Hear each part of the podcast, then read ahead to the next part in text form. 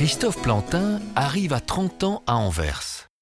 Le français y établit une imprimerie qu'il nomme Officina Plantiniana.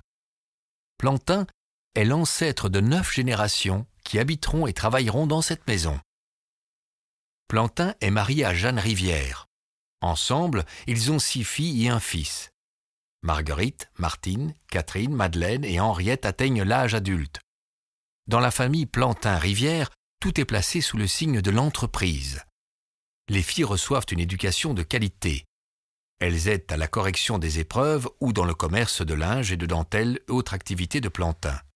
Aussi, dans le choix des époux de ses filles, Plantin tient compte de l'intérêt de l'entreprise.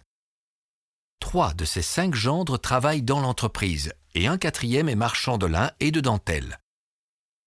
Dans une lettre, Plantin écrit au sujet de ses filles J'ai avant tout appris à mes cinq filles à craindre, honorer et aimer Dieu, notre roi et tous nos magistrats, le conseil municipal et nos supérieurs. Je leur ai aussi appris à aider leur mère dans l'accomplissement des tâches domestiques. Aux quatre aînés, j'ai appris dès le plus jeune âge à bien lire et écrire, afin qu'elles puissent contribuer à partir de 4 ou 5 ans jusqu'à leurs 12 ans environ à la relecture des épreuves dans n'importe quel alphabet ou langue.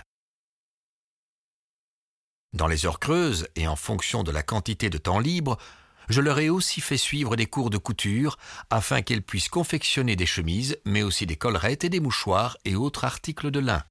Et tout ce temps, je les ai observées attentivement afin de pouvoir juger quel type de travail leur conviendrait le mieux à l'avenir.